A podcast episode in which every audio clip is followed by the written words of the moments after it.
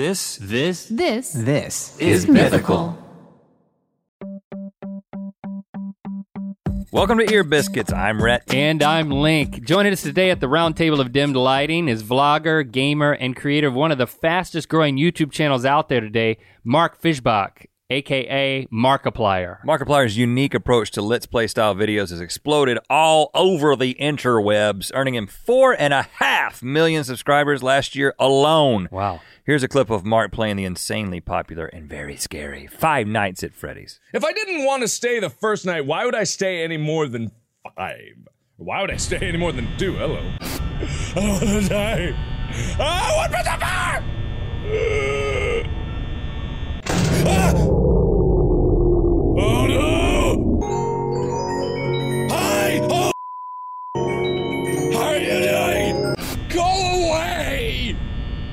Nobody likes you! He's still there! I want my mommy! His rise to YouTube fame can be attributed to many things. Uh, one of them is his amazing voice. That clip didn't really do it justice because he was yelling a lot, but you'll know what I mean when you hear him in this biscuit. His voice will tickle your ears. Tickle, tickle, tickle. After, after spending some time with Mark, we not only got to know him better personally, but we really found this to be a case study in connecting with your audience. Beyond his amazing voice, his success is also a result of how open and even, even vulnerable he is. Uh, the viewers get more than just a walkthrough of a video game, they actually get to know this guy on a personal level because he isn't afraid to wear his heart on his sleeve. In this biscuit, we talked with Mark about our shared experience of swinging on vines as kids, his emotional final moments with his father, the events that led Mark to start creating Let's Play videos, and how a Reddit post propelled him to internet fame, and why he chooses to share so much of his personal life with his fans. Um, we're really super excited to share our time with Mark with you. Uh, but first, we want to remind you that you can support this show by cl- checking out lynda.com slash Rhett and Link. That's L-Y-N-D-A dot com, Rhett, A-N-D, Link. Whether you want to take better photos or shoot better videos, learn programming skills to develop your own mobile app or edit your own video footage using Final Cut Pro or Premiere, lynda.com offers thousands of video courses to help you get where you want to be. It really is a great site. Um, you can learn at your own pace, on your own terms, and you can get a free 10-day trial by going to lynda.com slash Rhett and Link. And now the people who, uh, just so you know, it, it isn't just like a, a, a slideshow. I mean, this is people Experts. telling you, Yeah. teaching you, P- experts in these areas teaching you courses. This isn't like when you go ask your uncle for advice. Hey, you want to ask me for some advice? you want you want to learn how to whittle? A little. uh, go to lynda.com slash Rhett and link and try it for free for 10 days on it. Listen, 10 days for free. And then if it doesn't work out, you can go back to your uncle. Your uncle will teach you how to whittle. now on to the biscuit with Markiplier.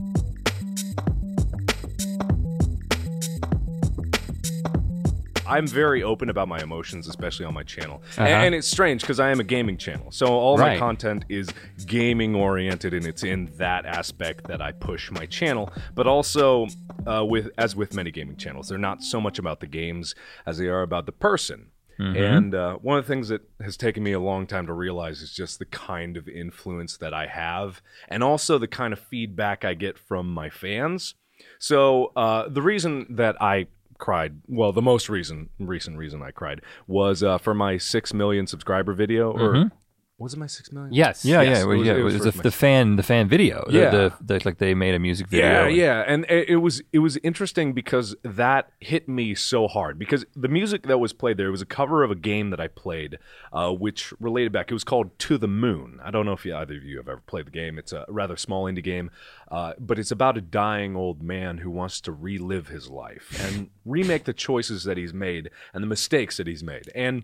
Going back into his past was really cool. It was a very deep game, very good game too. Uh, highly recommend it. Very narrative driven. But that's besides the point. The song from the climax of that game was what was covered, and when I heard it, like before I started recording my reaction to it, I, it opened up and I heard like the first word, and I just went, "Oh no! Uh, here they come! Oh god!" So I got to turn on my camera so everyone can Right, see me so you- weep like a baby. And you, so you, you knew that you couldn't pre-watch it. You had to get that. It, so if you were going to cry, you, You can't gonna, act. Yeah, You don't yeah. want to have to re-cry Yeah, because you didn't record your first reaction. Yeah, yeah. I don't leave anything on the table. I'm all raw all the time whenever I record my videos. But uh, that was actually a promise that I made to that particular channel because uh, they made a five million video for me, and uh, I didn't record my reaction because I didn't have internet at the time, so I just watched it anyway. It was very touching, but not like this one was because when I'm even thinking about it now, it's kind of making me a little weepy. You're going to see me cry here, but Do just- it. No, God, Yes, no, please. But just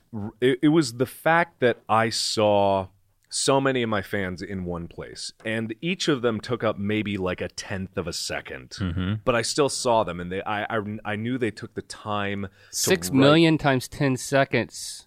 A tenth of a second. God, 10 seconds a piece, that would be incredible. But yeah, just the fact that there were 649 people in that video. Wow. 649 out of 6 million people was such an astronomically huge difference. And yet, in this video, seeing all those people in one really got to me. And when the song came on, because the game reminded me of my own family and how I lost my dad when I was uh, 18, and how, like, uh, in the game, there was a question of the brother, and, and I have a brother that I care very much for. So the game hit me very hard. And when I heard that music over what I was seeing, it was just, it was too much and it hit me really hard in my heart and uh, it just made me realize how lucky i was to be where i was uh, and the video that i did before that where i cried again like a little baby was for my actual six million and i was uh, or no it was for five million that's right Every every million subscribers, you cry. uh, pretty much, yeah. well, because I'm honored. I'm very, very honored Sure. at, at what happens. But the reason that particular one was so important to me is because when I look back at all the subscribers I have, I remember the early times. And you guys probably remember the early times in your channel when you had a one on one conversation with a lot of your fans and you were able to talk with them. And um, one of the things that hit me hardest was I had recently been getting a lot of emails from fans. I've been making a concerted effort to try to read through uh, some of the emails, and it really, really hit me. And I had to re-record that video like ten times because I couldn't get through it. I was crying so much. Um, and it was because I read emails of people that were fans of me when I had just started YouTube. And it was from their family members who said that my videos helped them out in the last moments of their life. And that hundreds and hundreds of fans who were there with me in the beginning of my channel are now gone. They died in the progress of me getting to this point. And they didn't care that I was a huge channel and they didn't care that I had 5 million subscribers.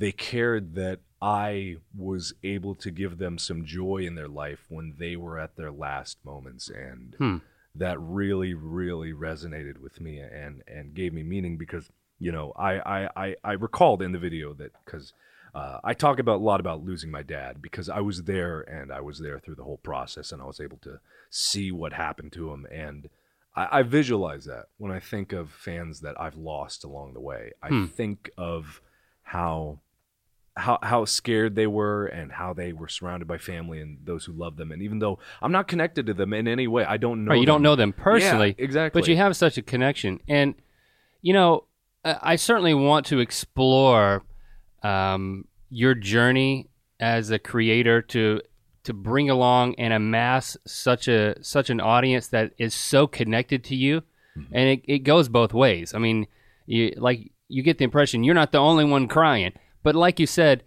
it's a fascinating story that we want to unpack and kind of step back through with your dad and all these things you're mentioning, um, because on the surface, well, it's just a gamer channel, man. You're just a guy who plays video games. An outsider would say. Yeah. Um, so I we do want to explore that, and we also want to explore the, a range of emotions here. You know, we've talked about wearing your heart on your sleeve. Let's get back there, but also another emotion, um, extreme pain. I know Oh. that. Um, Have you recovered from your five million Yes, Scoville I hot have. sauce It experiment? was so you, it was a, it was you decided. Give us the backstory on this hot sauce video. Um, my fascination with hot sauce started with Hot Pepper Gaming, and I actually mentioned this last year when I first met you. I I love the video you did with the uh, ghost pepper. Yeah. How you did you do the ghost pepper at the same time? I Yes. can't remember. Yes, Yeah. you both did the ghost pepper, and I loved loved that video. And uh, uh, I, I started out with a habanero, so I didn't go as extreme. But after that, I got this addiction, and I found this sauce that was about two million Scovilles, and I accidentally did an ice cream scoop's worth because I didn't have normal spoons, so I might as well. That's a use problem. yeah, that's a bad thing. You're Mm-hmm. only supposed to use a drop of that, uh, but I used like a full teaspoon of two million Scoville hot sauce, and it almost killed me. I like, I like how your verb is you used it. yes, I used Like- it. You know, to, you're not tasting it. Right. You know, You you are not used it- trying it. You used it uh, for views, like we did, or for something else. I, it, it was a mixture of I knew people wanted to see it, but I knew people didn't want me to do it, and that only pushed me to do it even more, just to like show them, like, "Ha! You can't control me. I did it anyway." Ah, crap. And what and what was that? What sauce was the two million? Do you remember? It was they all have these called- crazy names. Yeah, you it was know? called the the hottest sauce in the universe, version two.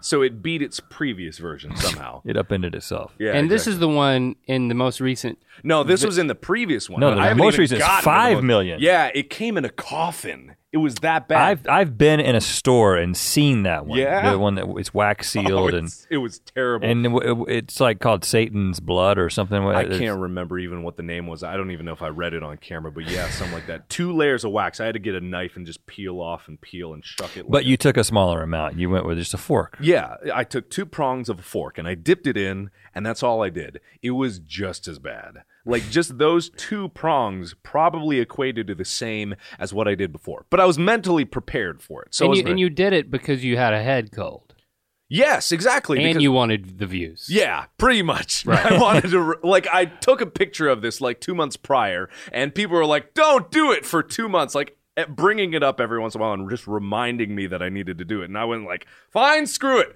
Why not at my lowest point when I'm sick and I feel awful? Why not kick myself in the ass? Because I am a true masochist in that respect. And I so, so didn't want to do that that morning. And then I had the idea, and then I had to do it. So, um, were you rewarded for your investment? For my investment of Did buying the did sauce? It, did it get rid of your cold? No, it made it worse. I felt so bad after that because the same thing happened. The first time I did uh, the two million hot sauce, uh, I felt fine 30 minutes after I did the sauce, but Yeah. then two hours later, it dropped into my lower intestine. Oh yeah. Like SpongeBob with the pie bomb, it dropped down and exploded, and uh, I wound it up. Everything seizes up. You Yeah. like you go into the fetal position, right? Yeah, on naked on the bathroom floor. Yeah. Yes, that's where I was, and uh, it didn't happen that bad. I was not naked. Because you because it was a less a lower amount. Yeah, it so- wasn't as much, so it kind of went away quicker. But I was still like, "Oh no!" Fell on ground, got trash can, was ready. Like I'm ready for this. I know what's up. But you didn't retch, did you? No, no, I didn't throw up that time. Oh, because that's And- that's horrible if you do that. Oh, it was so it, bad. it hurts worse coming up. The first time, yeah, when I was naked on the bathroom floor. Yes, yeah, yeah, right. absolutely. I don't know what the rating of this podcast is, so I won't go into vivid details of what happened on that floor. But uh, it was no, bad. you can you can just let us know. Okay, I was naked on the floor. Why were Uh, you naked? I don't know. That's the weirdest thing because somehow, like, I, I was in the bathroom and I was throwing up, and I thought it would feel better if I was not wearing clothes because I was sweaty. I was sweating. It's very everywhere. primal, you know. Yeah, it's yeah. very primal to throw. you up. lose all discretion when you're in that much pain. Yeah, if only I had a camera, I would have recorded it all, put it on YouTube for the delicious views. But no, I was I somehow took off all my clothes and decided that I needed to lay down, and it was so horrible because I thought I was gonna die. My phone was upstairs, no one else was there. I knew like no one in the area. Like you thought seriously, maybe I need to call like Yeah. nine one one. yeah, but I didn't because you know whatever. Because then you'd be a, a story, a news story. yeah, and I don't want that. Right, That's yeah. terrible. Yeah, I want to die with some dignity, naked on my floor. But when you're throwing it up, it, it burns again. Oh yeah, yeah, it did. And it looked. I was so scared because I drank like a half a gallon of milk That'll do it too. before, and that probably w- made my stomach feel so bad. And then when- Bananas are the key. Bananas are the key. Yeah, yeah, yeah. I will save that for the next time I try. Yeah, I'm eat a trying- couple of bananas before and after, and it really helps. Pure, I, I think you ate eight before the Carolina Reaper. I ate three before and two or three after. Link ate one before and none after because he doesn't like bananas. fatal, fatal And flaw. 13 no. hours after we ate the Carolina Reaper, which is 2 million Scoville units,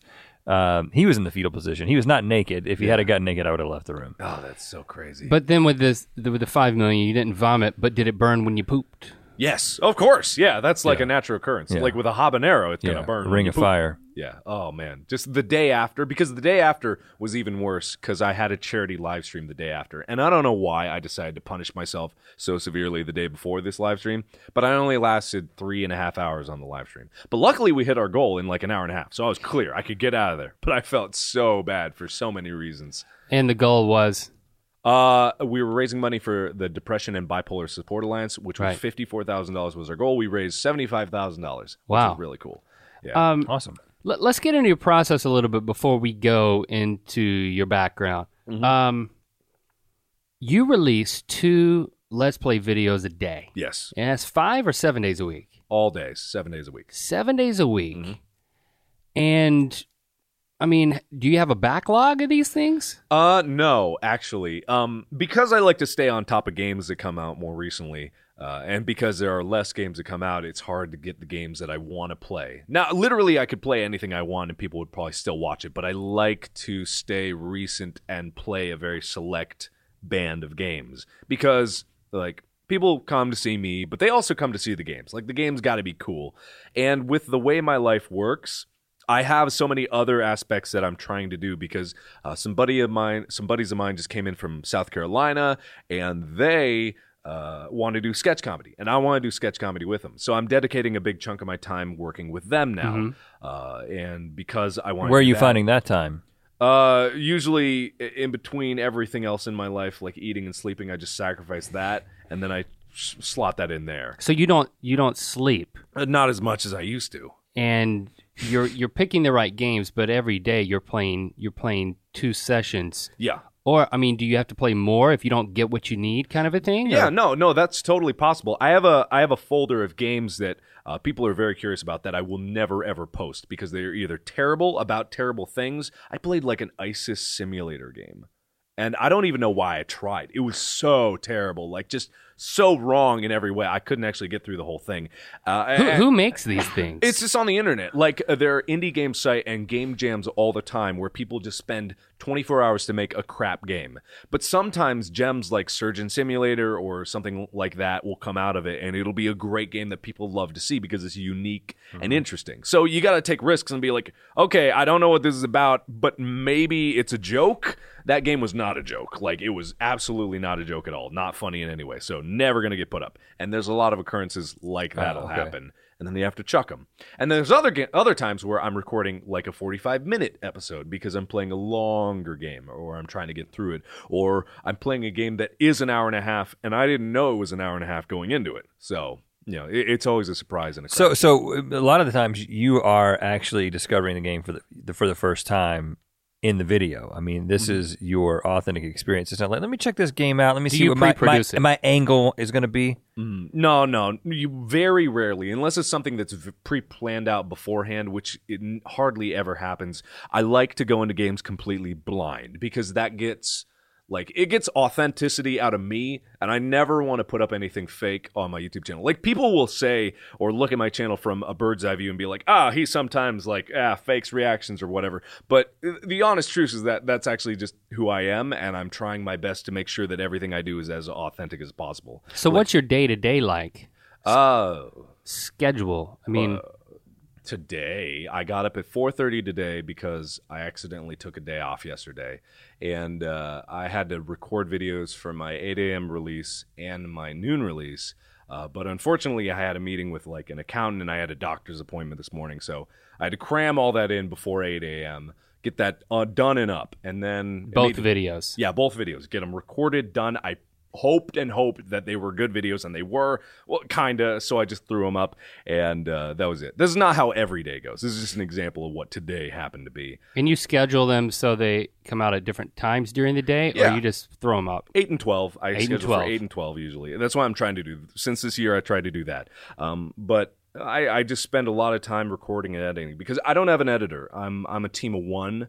Uh, I do all the scouting for games. I do the recording, and then I do the editing afterwards. And uh, it's just kind of an endeavor. But every day, it's an interesting adventure because I built my life around this schedule. But I'm going to have to get ahead of it at some point, or else I'm going to lose my mind.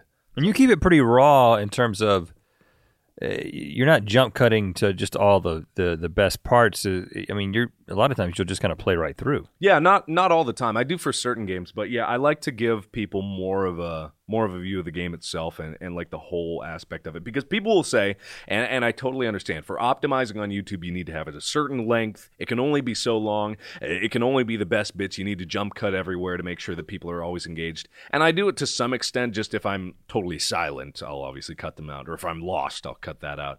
Uh, but I've always found that people like the whole experience. And because I'm very good at talking, like that's my one skill, I can talk for hours on end. If you let this podcast run for like 14 hours and you left at some point, I would still be talking about crap by the time you got back.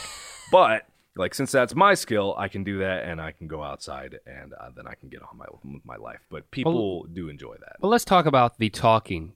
Um, you you've got like a radio voice in your vlog. It's, tick, it's, it's tickling. It was tickling my ears right now. Yeah? in, in, in this microphone and these uh, these headphones. I definitely feel like maybe this is a radio show and you're the host and we're the guests. I mean, I mean, could, I don't want to do a hostile takeover of your show, but if the fans demand it, I sure will. Like, I'm totally okay with that. But no, uh, yeah, I've always been told that I had a radio voice, and it's the weirdest thing too because in high school I was very shy. I never spoke. But occasionally, when you have to do like public readings or you have to read an expert in class, I would actually say something and people would turn to me and be like, "Oh my god, you had that voice this whole time and you didn't do anything?" And I'd be like, "Yeah, don't look at me." Cuz like I couldn't bring myself to be anything outgoing in high school. Did you have a really awkward voice change because a guy with a voice like yours usually there was a hey part and you know or, or was it gradual? As far as I know, it came out of the womb sounding like this, oh. so I can't really tell you. And what was the turning point to where you became a talker? If that wasn't in high school, was it when you started uh, playing video games? I think actually, yeah, because I've always been quiet in whatever I do up until this point. Like since I started doing YouTube, I did it as a way to force myself to talk every day. Because originally, when I did YouTube, I didn't want to do YouTube. Like uh, one of my biggest inspirations, and I actually got to meet him recently, is Freddie Wong, uh, because I loved loved the videos that he did, and I loved the special effects. On the special loved, effects, yeah, comic viral videos. Yeah, I love that aspect of it, and I love the creativity behind it. I watched all his behind the scenes stuff, and I was like, I can do this, I can do this. But I didn't even know how to hold a camera, so I couldn't set up a shot, I couldn't light it it. I couldn't get audio correctly. I couldn't do anything like that. So I was like, okay, what can I do? I've been told I have a good voice my whole life. What can force me to talk? I didn't even know what Let's Plays were before I did them. My brother is actually the one that I credit me actually doing Let's Plays because he watched them. But the weirdest thing is, he watched silent let, Let's Plays, which aren't around, like just watching the game itself. So I was like, okay. Well, he just didn't know that his mute was on, or no, no, he just liked seeing the game for the game. Like sure. he didn't actually like people talking because back then there weren't these energetic commentators. There weren't personalities talking over it, like me. And uh, oh, to be honest, I wouldn't want to talk over some of the games that he watches just because the game itself is actually very interesting and fun to play. But, but was it? But when you started doing it, did you discover a hidden gift of Gab, like that you could just fill space with talking, or did you? Can we look back from the beginning of your channel and see that it de- you developed a muscle? It was very developed because if you go back, you'll notice that I may sound kind of similar, but my voice is way higher pitch and my pauses are awkward and I can't come up with the things to say. Like I didn't have a bag of tricks like I kind of do now. And even though I want to take improv classes because I have not taken taken any professional training and I think that would lead a lot to me being able to craft jokes better especially when I'm talking. Um, but over time it's all self-taught and took a lot okay. of learning. Well, d- describe the bag of tricks. Give us, open the bag. Oh, open the bag. I could hardly tell you. A lot of dick jokes, just endless dick jokes. You, you make a dick joke, it'll be funny. I'm sure mm-hmm. you guys, as professional entertainer comedians, you know it's just a bag of dicks. So, um, but no, I mean, it, it, it it's all about letting your mind go into the game. And I think this is one of my best aspects when it comes to me personally playing games. I open myself up to it. I let myself go into the world and I, I try to live as best I can in the in the game. And, in the moment, so yeah, to speak. Yeah, exactly. So you is you you forget the audience is there or I'm always mindful that they're there and you know I do the I look at the camera whenever I can. Yeah. But but sometimes and I'll quote a game or I'll remember a game specifically that I played. It was called Presentable Liberty. It was a game where you were locked in a cell for like five days and you had no contact with anyone. You were just in this cell and it was like a four foot by six foot cell, barren walls. But the only way you communicated with people was by them sending you letters that slid in under your door every once in a while. And a lot of people didn't have the same response as I did, but when I played the game, because I get so into it, I felt alone. And I felt like my only connection to another human being was through these letters of people that I didn't know. So I had like this weird inner struggle where I knew this was a game and I knew this wasn't real. And I knew even if this was real, these people probably weren't real and it was all staged because it seemed fake. But I cared because the premise was that the entire world was dying. You committed to it. yeah, I committed You to it. entered it. I felt like the world was ending, and I felt like these people that I barely knew were dying, and I cared. so what was the result? More crying? I didn't cry in that one. Like I cry in a lot of my videos, but not all of them. But I, I had this existential crisis. Like I literally was freaking out, and I couldn't handle the idea that I was sitting in a room alone, recording a video, playing a game where I was sitting in a room alone. Yeah. It was the weirdest But thing. but is that role play? Were you wigging out? Were you role playing wigging out? Were you acting? I was really wigging out. Like I was honestly truly having a crisis in my mind. And and like people were saying like how can you respond that way? It was like because I live the games I play. And it doesn't always happen because uh, games can take me out of things very quickly if they're the wrong type. But this one hit all the right buttons for me. But And- doesn't the line get blurred when you are doing it for your own entertainment, but also for the entertainment of others, right? Especially when you develop this ba- the bag of tricks and the craft that you have, where okay, this many min- million people are watching me do this. Mm-hmm. I mean, I, I can say we relate to that. There's a, I'm I'm being myself. I'm not being dishonest, but I'm not talking to Link the way that I would talk to him if no one was watching. Oh yeah, yeah. No, that's totally true. Like if I wasn't recording myself, I wouldn't be saying anything out loud because I have no reason to. But because I've been doing Good point. yeah, I would seem crazy otherwise. But because I'm recording and because it's become so autonomous for me to record and talk at the same time, I can also get lost and I can start talking to myself when there's no reason I should be talking to And how would you describe that guy? Like, if you didn't know you and you mm-hmm. saw you playing a video game and you had to describe you to someone else, you would say, This guy talks like this, acts like this. What is your perception of yourself? Um, I would say this is a guy who is extremely energetic and loud. And I'm very conscious of how I look from the outside after I'm done recording. But when I'm recording, I try to get into it. But f- if I was describing myself, seeing myself alone in the room, I would question that. Like, I th- and I think a lot of people would. I, I think that's a natural inclination. Question the Question what's going on. sincerity Yeah, exactly. the performance. Yeah, exactly. Because from the outside perspective, looking at that on the inside, and this is what I try to remember when I get criticism. Like people say, like, "Hey, this is not real at all," and I'm like, "You're actually right. Like, it's totally not what would happen in normal life or everyday society if you were playing a game alone." But the way it happens, But when, you wouldn't be watching it if that's what yeah, exactly. Like if someone's just like uh, slack jawed at a screen, like it wouldn't be all that entertaining to watch. Although I know my fans would probably still watch it, but I, I'm still very mindful. Like I totally understand, uh, like the question you're asking, and it, it's totally true. It touches very much on the conundrum that we as Let's Players face. Yeah. Like what is real, what is fake, what is our personality, and what is our show.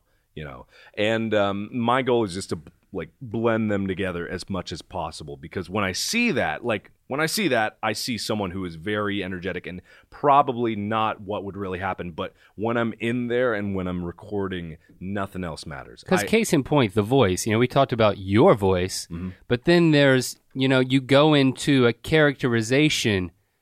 You describe it. Oh yeah, yeah. No, I, I, I, I talk more animatedly. It's even happening with you. Like when you first met me, I had a hand in my pockets, you know, Yeah. just quiet voice. But it, it's a weird switch that gets flipped, and it, it's like I know that I need to talk, and I know there are other people that are going to be listening to this, so I need to be careful about the words I choose, and I need to be mindful of what I say and, and how I behave.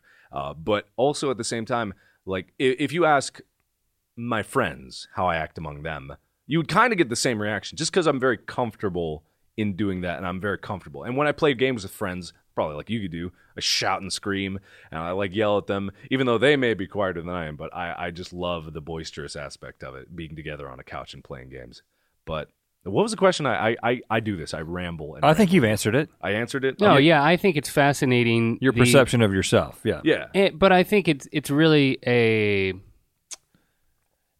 you're giving a description of the the the artistry that that is let's play Mm-hmm. and being good at it and captivating an audience and being true to yourself channeling the part of yourself that's going to connect with an audience and walking a line between performance and reality. And i just think that's fascinating especially for people who aren't fans and again they're outsiders who are just thinking okay yeah he just he commentates over over playing videos. Pe- you know outsiders uh, myself included uh, to to uh, it, you just until you experience it and you become a committed fan it's just it's kind of it's it's a different art form that maybe at least i think this description can help outsiders appreciate it Yeah, yeah, and it's good because I've never actually talked about it from this perspective that mm-hmm. you guys are giving me. Because I know that you guys probably don't watch my videos at all, and a lot of people don't watch my videos or don't like my videos, and I'm totally okay with that. I'm totally fine. Let's plays are not for everyone. They're not the entertainment that a lot of people need. Um, but once people, I've noticed this transition. Once people actually do get into my videos and do get a fandom, th- they also have a switch that gets flipped, and they're like, "Oh, I see it now. I see I why Yeah. people like this and why I can enjoy this." And Well, it's that- all, uh, there's a there's a part of what you're kind of getting at, which is uh, authenticity, and and it's interesting because you have a desire to maintain authenticity. Mm-hmm. Uh, you're admitting that okay, guys, I, I I'm not going to be compl- if I'm hundred percent authentic, then I would sit here slack jawed staring at the the the game. Yeah. That's not going to be entertaining. Uh, so you are, you know, playing a role so that people will be will get into it and want to enjoy it. But you're being yourself, and you've made this conscious decision to insert your your life into your channel in a way that other gamers haven't. And I want to get to that, but let's get into that life a little bit now. Um, getting back to your story, we, there's an interesting thing that we have in common is that you swung on vines uh, in the woods as a child, and that was like one of our number one pastimes Yeah? growing up together. yeah so Oh. we, we heard that in your draw my life video uh, when living in ohio um, you go into the forest back there I lived in a house where there was woods behind, and back in Ohio, you know, you don't get that out here. You don't get just woods that you can go into and get lost for hours and not be kidnapped and murdered. Uh, we were just able to go out there, have the time of our lives, break all bones in our body, and just be kids out in the woods. Uh, so we would go out, and we didn't have like tools to cut vines, so we would use sharp rocks, and then we'd find a oh you went pocket knife. caveman on it Yeah, I mean, yeah. we, we had machetes You had machetes? Yeah. You were allowed machetes as children? I don't think we told anybody. I think Oh, okay. Ben Ben Greenwood uh, got hold of some machetes. his dad's machete or Yeah. something We scavenged everything. We got old pocket knives, and we once found a, a like a handsaw that we tried to use, but it broke and shards went everywhere. So you had us. vines everywhere. Yeah. That would you know they would they would grow from the base, right? And you would Mm-hmm. chop. You would. I always thought the ironic thing is you know you kill the vine Mm-hmm. in order to then enjoy it. Enjoyed Yeah, that. And then it's gonna, you know, a month later, you can't swing on that vine anymore Mm-hmm. because you you chopped it off at the base Yeah. and you killed it. But you so can sad. get a bucket of water and stick the vine in the bucket of water in between, like, and it'll last weeks longer. I don't think We never us did as that. children ever thought of Me that. and Ben did that. You did that? behind Ben's house. Like, yeah. Oh, this is a good vine. I mean, yeah, we had some epic swings, Oh, like over over the edge of One the of the stream largest, or the, the, river. biggest injuries I ever got was, uh, and I think I still carry it with me, the scars to this day. Of that's why I have back problems. Is Mm-hmm. being mid swing on one that went out over a dirt road, and it snapped at its full height, and I landed on my tailbone from probably ten feet up. Oh yeah. And then he just he like writhed around on the ground screaming, Cursing. and uh, Ben and I just kind of looked at him and laughed. Like, I, well, I mean, don't. what- I'm laughing now. I don't know why. a kid in pain. Did you ever get hurt? on oh, vines? not me, but uh, my friend did. Like the same thing happened to him at the apex of his swing. He snapped, but he went into thorn bushes, so he was a lot better off than you Oh. Okay, were. yeah. He just got cut up and cried like a baby. Whatever. did you get semi naked like Tarzan, or, or when you were eating like hot peppers? no, no, no, nothing like that. We didn't either, Yeah, okay, just checking. or we wouldn't tell you if we did. I guess. The- uh, I have a lot of funny stories from those times. We once found an old VHS tape that said, I forget the name of it, but it was very obviously a porn tape. Okay. And we didn't understand how VHSs work. We thought they were film strips strips that you could like pull out and see. Oh, so wow. we we like tucked it under our shirt and went back home and we are like, oh my god, we You found the- it in the woods? Yeah, in the woods, just Yeah. in the woods randomly. So we went down in the basement, turned off all the lights, got some flashlights, and we are like, "Oh, it's gonna be crazy." We were like eight at the time. We didn't even understand what porn even was, except that it was we weren't allowed to see it. So we we pull all the magnetic strip out like idiots. We could have just popped in the VCR, but no, we pull all oh pull all of it goodness. out, and we take a flashlight and we shine it through. And we're like, "Yeah, I- wait, wait a minute, wait." Can't see anything. Oh no! Yeah, we couldn't see a damn thing because that's not how VHSs work. They're magnetic strips, and, And da- th- it- but there was a right from- VCR like literally yeah, two right feet there. from you. Oh, it was so close. But I think there was like dirt on the VHS, and we didn't want to get dirt in the VHS, you know, for some reason. And we were You idiots. to create a projector. yeah, yeah, situation. Exactly. It did not work that way. We Yeah. were eight at the time. Okay, we did not think things through. It we and this was Ohio, right? Yeah, Ohio. Um, yeah, we would find uh, pieces of porn in the woods, Mags, like magazine. m- not whole magazines, like papers and parts of like trash piles, Abandoned porn. abandoned porn Oh. as um as adolescents. oh, that's that's a shame. They probably discovered the internet and were like, I don't need this anymore, and threw it out the window. Right. Yeah, well, those, was- this is still before This the pre- internet. pre-internet. Oh, okay. Um, But it's I amazing wasn't what gonna people judge how old you were. People are throwing in the woods. yeah, maybe they didn't like a particular girl on a page and just ripped it out and threw it away. Um, so paint a picture of growing up. Okay. All right. Growing up, Ohio, kind of rural. Uh, Because you parent- moved from Hawaii Yes. Well, to yeah. To Ohio because my dad was in the military, and that's Okay. why I was on Hawaii, and that's why my brother is born in Massachusetts because I was only born 23 months later exactly in Hawaii. So we moved very quickly from place to place, uh, and then he left the military. And apparently, I was wrong because uh, I confirmed this just recently. We didn't go to Ohio right away. We went to some place else that I don't know to Okay. stay with family, and then we moved to Ohio. Uh, so grew up in Ohio. I had no idea what Hawaii was like, so I didn't have any chance to miss it. Uh, grew up in a very, very rural area. Uh, you know, in the suburbs, woods, very isolated, very fun. I thought it was greatest thing in the world. Had no idea the scope of the world until I went to Korea. Um, my parents were getting divorced, and that was very sad and whatnot. Uh, but it was probably for the best. They got divorced, and then you know we were spending a lot more time with each parent, and so I got the Asian side from my mom and a lot of the Asian experience, and I got to understand what that meant that I was half Asian. And then I got my dad's side, which was very American. You know, he was as American as it comes. He was a military man, very proud of America and, and all that stuff. So I, mm-hmm. I got two sides of that, and I got a very broad perspective early early on of people can come from anywhere and people can be anything. But when I faced like in schools in those types of towns, you face a little bit of racism. If you're just a little bit not white, then that's just enough to hate you. Yeah. So some people like were very racist towards how me. bad did that get? It was more. It was worse towards my brother because he had more Asian features growing up than I did. Um, so he, his own teachers would like openly discriminate against him in class and belittle him and berate him, and mostly because they didn't like our mother, who was very, very much the typical Korean mother. And if you know a Korean mother, you know what they're like, and she was exactly like that. Um, and and that bled into our lives. But as we grew up, it got less and less. I, I don't know if it's because the world became more understanding or just because we grew more into our white features or something like that. But, you know, it, it always stuck with us a little bit, you know, Asian. You grew jokes. into your white features. I think so, yes. I think that actually is a thing that can happen. you And- became more white. In a weird way, yes. Actually, I would honestly say that's true because me and my brother looked very similar when we were kids, and we both looked very Asian. But um, people who meet me today, it's like a 50-50 chance if they think I'm just pure white or if I if I have any Asian in me, they're surprised. Uh, you know, it, it, it's a big toss-up. But early on, it was much more distinct.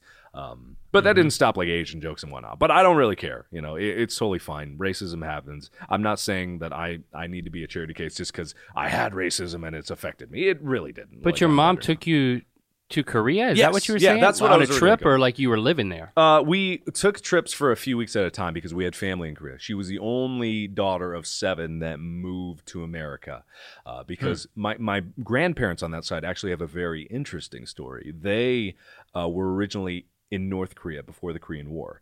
And they were right on the border of China, like way, way, way up north. And they came from a very wealthy, well off family. They had everything they needed. My grandpa had a beautiful wife and lots of inheritance. And then he heard from his buddies in the American armies that was going down. Like things were getting bad. So he basically said to his family, like, if you won't come with me, I am leaving. And they didn't come with him. So he left everything behind. Every Wife, single- kids, everything? He only took the wife. He had no kids at that time. He just Okay. freshly married. He grabbed his wife, my grandmother, and ran down south on foot all the way down to Seoul, Korea, which is where uh, right- they live outside of, or they lived outside of Seoul, Korea. Uh, and uh, that's just what happened. They cut off all ties, and a year later, war was broken out, borders drawn, and he never saw his family again. Wow. Yeah, just for the rest of his life, he never saw a single member of his family. So you were going back and gaining an appreciation for this stuff w- with your having your parents having split up. hmm Yeah, yeah, because that gave me another world view too. Like, oh, I guess relationships don't last forever or something. Like, I don't know if that's bled into my life now. Probably has in some way, and I have deep seated issues about that. But I think in a way, it was actually better for me to see that early on and understand it because I've always been inquisitive and uh, like I've always been trying to appreciate things from a whole view.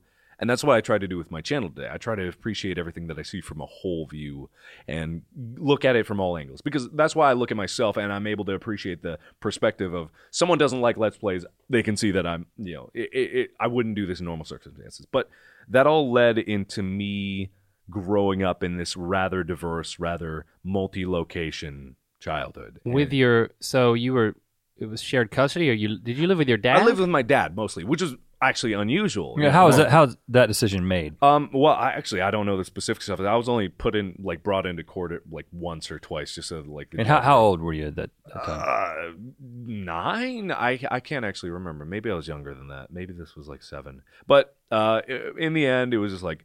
Uh, my mom thought it would be better if I lived with my dad. Uh, late years later, she would regret it, and then she'd accept it because she thinks, like nowadays, if I ask my mom, she thinks that I was better off for growing up with my dad because he taught me. He was like the greatest dad in the world. Like he taught me such to keep such an open mind about things. And uh, I wish I could have asked him more stuff down the road uh, after I had really grown up and found myself. Uh, when I was like 22 is about the time that I really started discovering myself. Uh, I, I wish that I could have asked him so much more, but that's in the past. I can't do that. when Um, did when did he it what- sounds like you were really close to him. Oh yeah, absolutely. yeah, he was he was the smartest man I knew and the most understanding man I knew. Uh, and probably still to this day, like I don't know a person who was more wise and more and had a better perspective on the entire world than my dad. And it, it sucks because I would want to ask him so many things, but um, What know. was the circumstances of his passing? Oh, he had cancer. Like, uh, and, and he'll he'll only he would have only blamed himself because he was a smoker for 46 years. Uh, he started when he was 14, and even though he quit like eight years before he actually got cancer, he uh, you know he kind of accepted that I he did this to himself. So, uh, and, it, and it really So sucked it was to see him go. emphysema or lung cancer. Lung cancer, like straight up lung cancer that spread to a few different places. Yeah, it was. How, how old were you when he was diagnosed? I, I think I was 17. I, I had just turned. Yeah, I, no, I was just about to turn 18. So I think I was 17 when he was diagnosed. Uh, and that was really hard for me to take at that point, just because you know the the person who I understood as the person I wanted to be was dying, and I saw him waste away basically from the the, the very outgoing, very strong character that he was to, uh, and anyone who has experienced anyone with cancer would know this too. Uh, just how they waste away as a person and eventually just kind of fade away into not the person that you remember. Mhm. 'Cause And how long of a process was that? it was it was over a year, but that year went by so quickly just to see it all happen. Uh, I, I was just going into college too, which really took a toll because uh, I had this college relationship or, high school relationship that uh, ended before college, and that's totally fine. Like we moved on. No relationship survives really from that perspective. But that, on top of my dad, was uh, suffering through school, and I didn't perform as well as I did. And then I got bad grades, and my dad was disappointed in me, and I felt so terrible because like ah, I wish I'd tried harder. Uh, and, and then I made a concerted effort to do that, but just seeing uh, the process by which my dad kind of, you know, just drifted away from the person I knew, but And still, what was the final?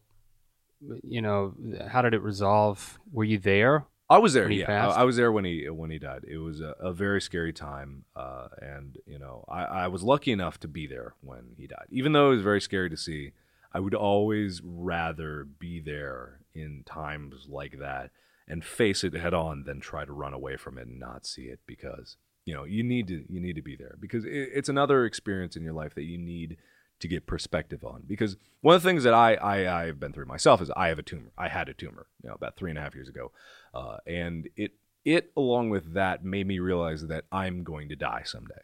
I know this. I know full well that I'm going to die. I know full well that it's going to happen probably when I least expect it and at the least convenient time in my life. Uh, and because of that, that very much motivates me to do whatever I can now, here and now. I need to be the best person I can because I won't have enough time. No matter what I do, no matter how I approach my life, I will not have enough time.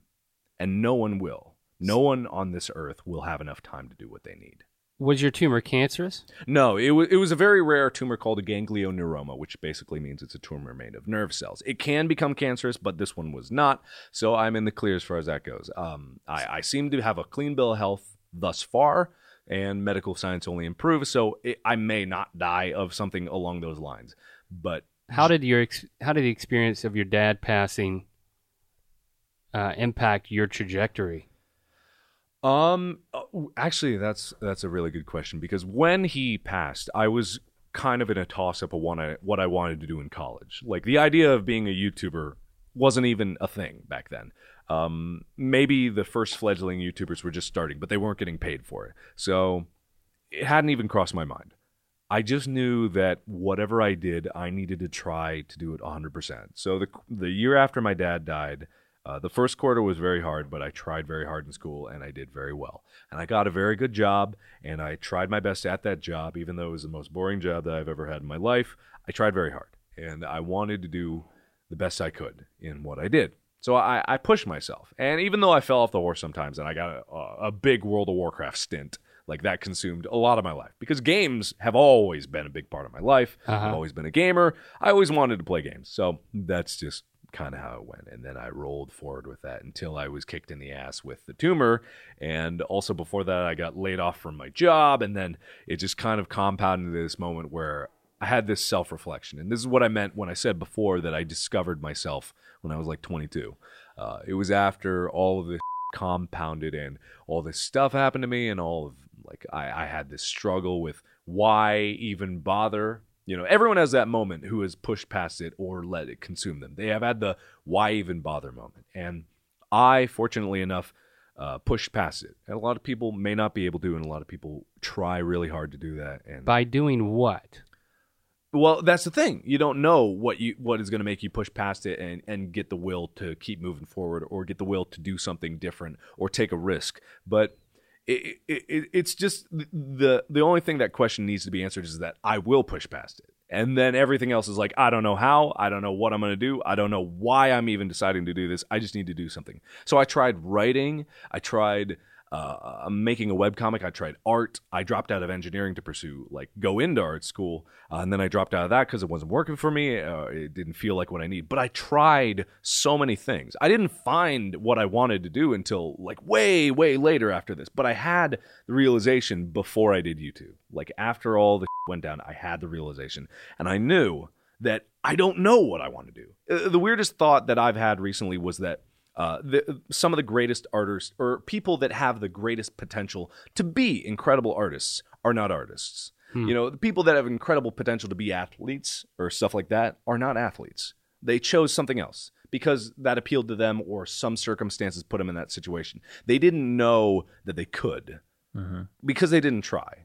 And that's not a discredit to them. They weren't, may have been in the situation, but I knew that I was good at something. I had to be. I had to be great at something, and I wanted more desperately than anything in the world to have something that I could say that I was great at. So, So it you- was more it for you. Was it more about saying finding the thing that you were great at, or with finding the thing that you enjoyed the most? Both. I wanted both. Like it, it sounds selfish to say I wanted it all, but I really did because I wasn't.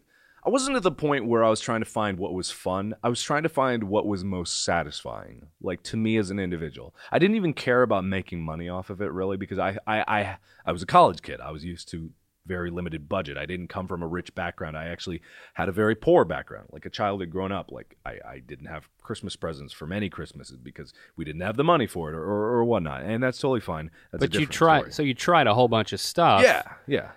All the time you were very passionate about gaming, but you didn't connect those dots until a while later. Yeah, yeah. But I- you eventually did, obviously. So how did that happen? Well, that happened because, well, like I said, my brother, Your brother, my brother knew about Let's Plays, and when I was looking at that, I was like, can they even make money off of it? Ah, whatever, I'll try because I didn't know. I didn't know that they made money, and uh, I picked horror games because I saw this one compilation video, which was like a whole bunch of people playing Amnesia: The Dark Descent, and I'd never played the game before, and I'd never known about the game, but I, I watched that video, and it was the funniest thing I've ever seen to see people scream like little girls in the face of these monsters. And I said, like, yes, I want to make people laugh with my screams of terror because that is the funniest thing I've ever seen. And and I did that. And that's what I did.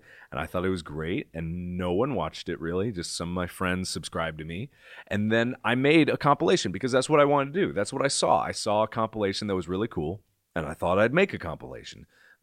And I didn't even know how. I didn't even know how to cut things together. I didn't even know how to make subtitles. So I had to like struggle and learn like just how to put words on a screen was just a challenge for me.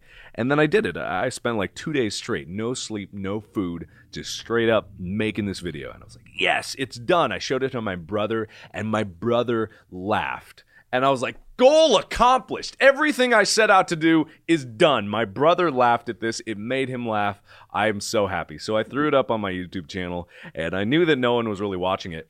And uh, somehow someone found it and someone posted it on Reddit. And Oh yeah. it made it to like number three in videos, our videos. It made it to number three, and I, w- I was sitting in the middle of. I remember I was sitting in the middle of church that my my mom dragged me to her very very pompous big church. So we went there, and I was just sitting like bored out of my mind because no one is excited at church. And I looked at my phone, and my emails were just blowing up. How many views are we talking about on that video? It got uh, in, back then. It got hundred thousand views, and for a channel that had no subscribers, that was unbelievable. yeah, yeah. This is like 2010. Yeah, no, uh, twenty, probably twenty twelve. No, it was twenty twelve. Okay. Yeah, so to me, that was unheard of. Like I couldn't fathom that many people, and I it was my first exposure to negative and that was your, comments. That was not your first video, but it was your first Compilation. yeah, it was first compilation. I made like a twelve part series on amnesia, and then I made that video. So it was like my thirteenth or something video, and. uh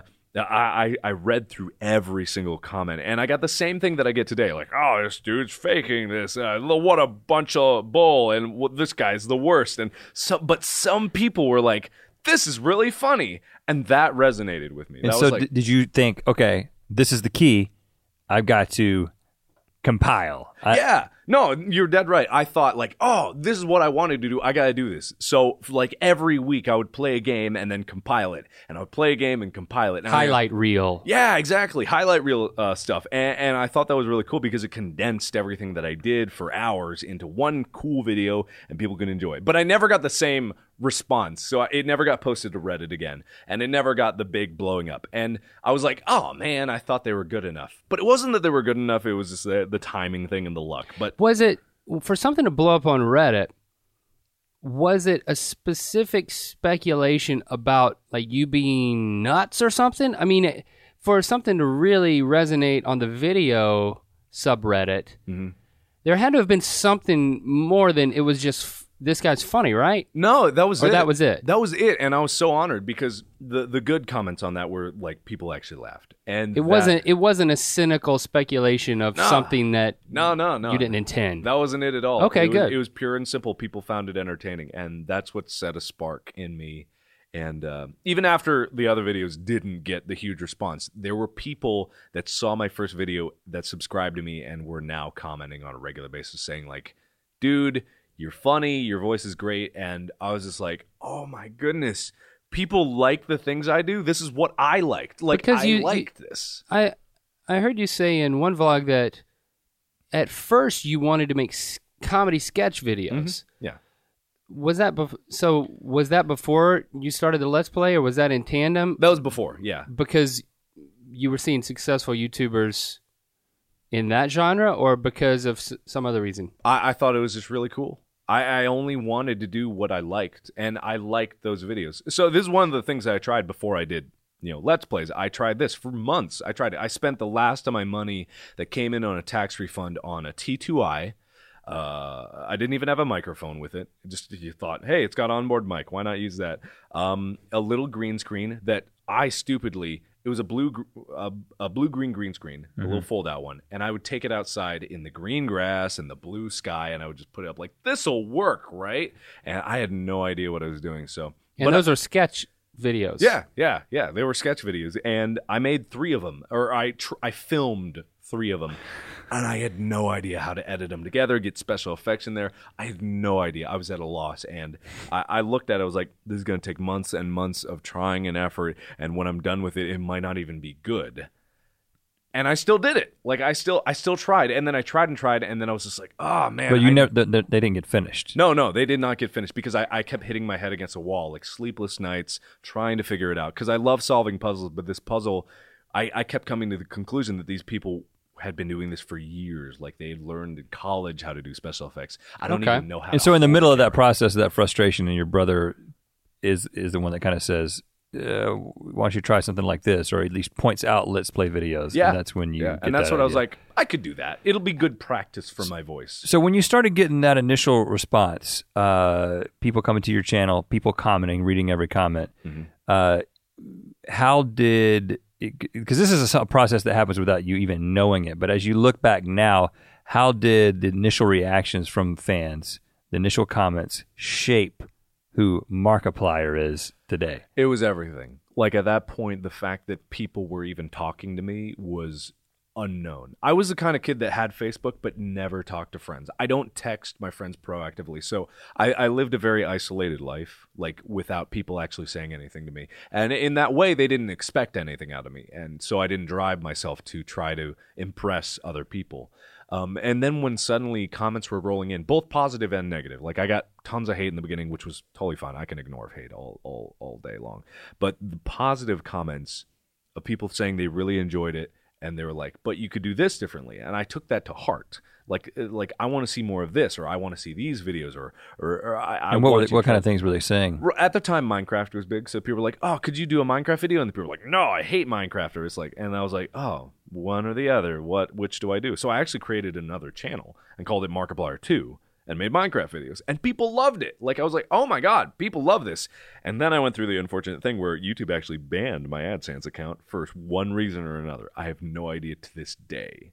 And that was almost On your second channel. on both. Like it was the same adsense account. And i almost stopped youtube right then and there. When was that? that was in like the first month and a half of my channel. I almost would not have been here if I just kept, just said, okay, YouTube banned my AdSense account. I Because guess I you don't know the reason, but it had something to do with Let's Play and rights of yeah, video games. Yeah, I think so. Yeah, because for some reason I wasn't monetizing my main channel videos, but I thought Minecraft it even said in its terms of use you can monetize videos of this on YouTube. So I thought, oh, okay, I guess this is okay. But I kept getting emails that were like, "Do you have the rights to monetize this?" And I would be like, "I think so." And I quoted Minecraft's terms of use and I put it up there.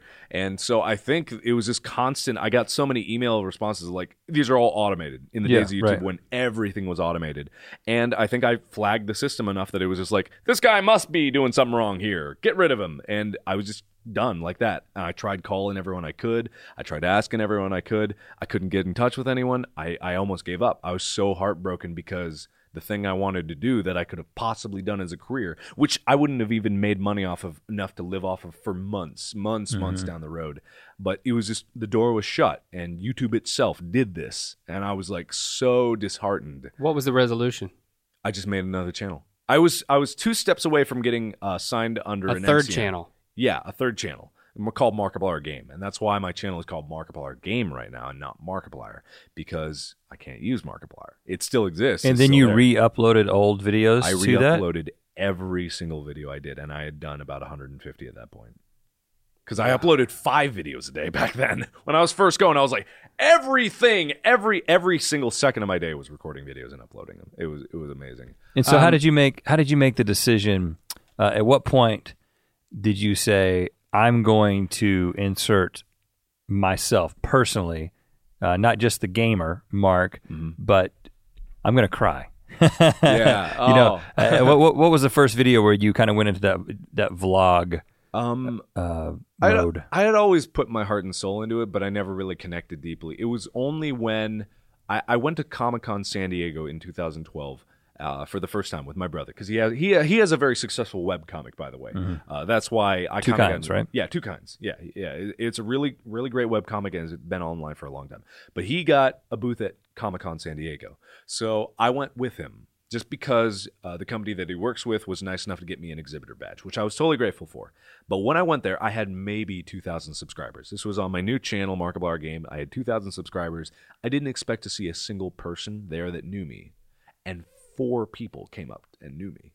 Like I didn't even know the the astronomical odds of 2,000 people all over the world subscribed to me, and four people at Comic Con came up and said hi to me, and I saw the real people. I saw who they were. They were actual people that enjoyed my videos and actually knew who I was, and that blew my mind.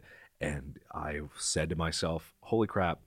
Every single person that is subscribed to me is real, and is their own person, and it has their own hopes and dreams, and has their own life that they live, and they take a small moment in that life to watch my videos." So you decided to talk directly to them in vlogs. Mm-hmm. Yeah, and last time I did that, as soon as I got back, I made one of the first vlogs I ever did. And I just stood in front of the camera. I was awkward as hell. I didn't know what I was doing. And I was just like, hello, this is me. I'm going to tell you about this person that is me. And then that's just when I started doing it. And, And what was the response? What did people say? people loved it. Like people loved like seeing me in person and seeing who I was because I, I didn't even have a face cam back then. Like I, I people all didn't really- voice. yeah, all voice, and people didn't know who I was, and people were very surprised to see me. People had critiques on how I was. People said I was cute. You're Korean, but you have gotten a lot whiter. Uh, Yeah, at that point, got- I was very, like, very. I was why like 70 30 white Korean. you grew you grew into your whiteness was the comment. Yeah, Even though no one had ever seen your face. Yeah, yeah. And it was just, it was a really, really cool time. Did you get any negative response though? Because it's it's striking. I mean, the way you've mixed the way that a vlogger, like a guy like Tyler Oakley, Yeah. the way that he will connect with his fans, and it's like his brand is connecting with his fans. Mm-hmm.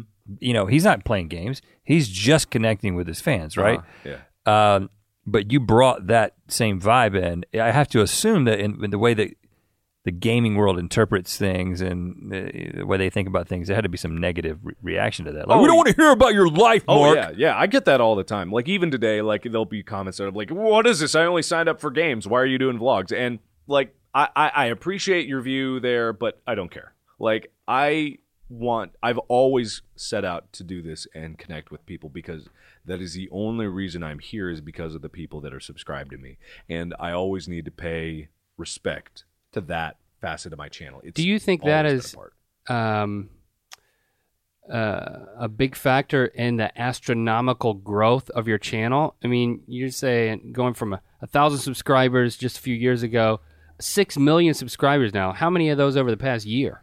Um, over the past year, uh, I I think I only had about 1.5 million this time last year. So yeah, four and a half million in a year is Four and a half million over the past twelve months. Mm-hmm. How did that happen? What do you attribute that to? Uh, I think I, I would say the fact that I directly connect with people. Um, people don't. So the always like- vlogs? I, I don't think it's solely to the vlogs. Yes, I, I play games that kind of lead into a certain brand. And Five Nights at Freddy's, don't get me wrong, took off like crazy and really grew my channel. Twenty five million views. Oh yeah, 26 million I think actually now. It's Okay, nuts. that's fair. Just to correct you, but like get it right. And growing. It'll Yeah. be more.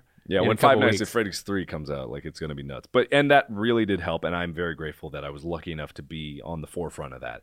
Um, but I think what really has kept people here and what I see a lot of is that people on the internet outside of YouTube say, "Oh, I know of this guy. I don't like his videos, but I like the person." And that's all that I ever care about. Like I want people to know who I am and not the games I play. Because I, I will play games like for as long as people want me to play games because I love playing games. But in the end in the end so long as people know who i am as a person and see that i try my damnedest to do what is right at all times that's what matters Now, one of the things you said in your Draw My Life video was that, um, and you made that, you know, when you had less than a million subscribers, uh, but you characterized what YouTube had given you, the opportunity YouTube had given you, uh, as if it had almost given you a new purpose. On the other side of that success now, uh, you know, p- passing six million subscribers, being able to raise money for these charities on a regular basis. Pushing half a million dollars. You're What- approaching that, right? Mhm. we passed that i'm pretty sure yeah What would, how would you react if all of it was taken right now? So you go back home and YouTube, you you can never upload another another YouTube video. Like this career is is taken from you.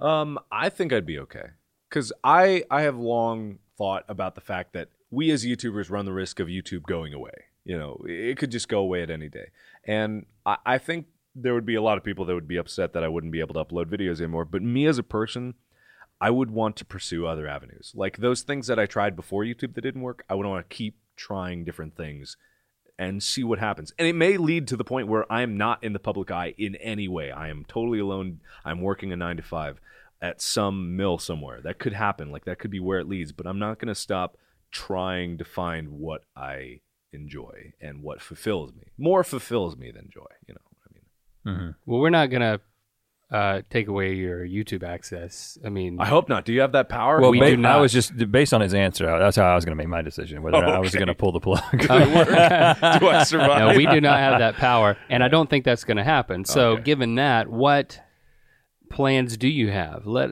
give us a nugget. more sketch comedy, more exploring uh, different avenues because gaming allows me, you know, the ability to do different things and launch different things and try different things. Uh, it- it's just a matter of time at this point. Are we going to see those on your channel? Yeah, all on my channel, like like sketch comedies, music videos. I've got a whole bunch of stuff that I can't wait to do. We're filming something tomorrow actually, and I'm very excited for it. Uh, it is Five Nights at Freddy's related, but you know that's just because my buddies had this idea, and it's actually a really cool idea. So. All right. We'll look forward to it, and we uh, we really enjoy getting to know you. It's time for you to sign the round table of dim lighting. Oh boy. So here's Here the go. sharpie. Sure. Uh, thanks for for coming in, man.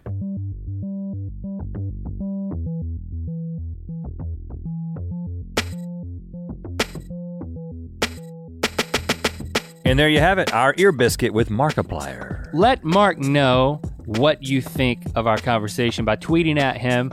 His Twitter handle is Markiplier. It's like multiplier, but Mark instead. Use hashtag earbiscuits. We really do appreciate it uh, when you give feedback to our guest. Uh, that's helpful, as well as leaving a review on iTunes. Those things are both really helpful to us. I'm fascinated by a guy like Mark. I love it when we talk to somebody who has helped to define a genre. Not that he and he, he obviously is uh, he didn't invent let's play videos. He, he but he's not defining the genre. He's refining the genre. Yeah. I have a feeling that more and more let's play guys are going to start being vulnerable, if not crying, dare I say crying in their videos because he You're right. You know, this is the kind of thing that you turn a genre on its ear a little bit because you've got these gamer guys who are not necessarily known for being emotional uh, guys, or, or definitely not being that open. In fact, the genre was defined for a long time by guys who never showed their face. And then you got guys Yeah. showing their face, and they're, oh, the guys who show their faces are getting popular. PewDiePie, fill in the blank. Now you got guys who are showing their faces and crying. and their faces are crying. Their faces are crying. and you know, I'm not and I'm not poking fun at Mark. I mean, he's a genuine guy. He's really, really good at what he does, and and I like him. I- mean- and and he knows how to connect with people. And, you know, I applaud him for going on instinct and really refining his genre, just like you said. He's he's got a knack for connection and there's so much to learn from that 'Cause to the be quest- successful. But it's not question for- something that you should calculate. Right. It's something that I That's think is what I wanted to get it's into. a reflection of who he is and he wants people to know the real him.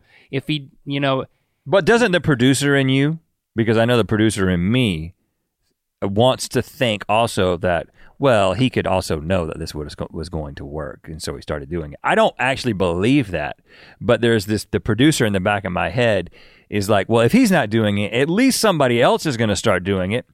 And so now you're going to have guys who are feigning emotions for subscribers. You, you got people eating weird stuff. Rhett and Link are two of them. That's us for subscribers. Uh, what about people crying for well, subscribers? The audience is smart. I mean, they're a good judge of uh, authenticity and character. They'll know if it's fake. You know, for a guy like Mark, I mean, look at all the money he has raised for charity. Uh, it's amazing. You know, it's challenging for me personally and professionally to see Yeah. a guy who instinctively puts so much of his time and effort into f- channeling his audience and empowering them to to give Yeah. to, to something that there's no there's no direct tangible benefit for him. I think that's awesome and like I said, I you know I count it a privilege to have gotten to know the guy. My only disappointment is we didn't make him cry to, today.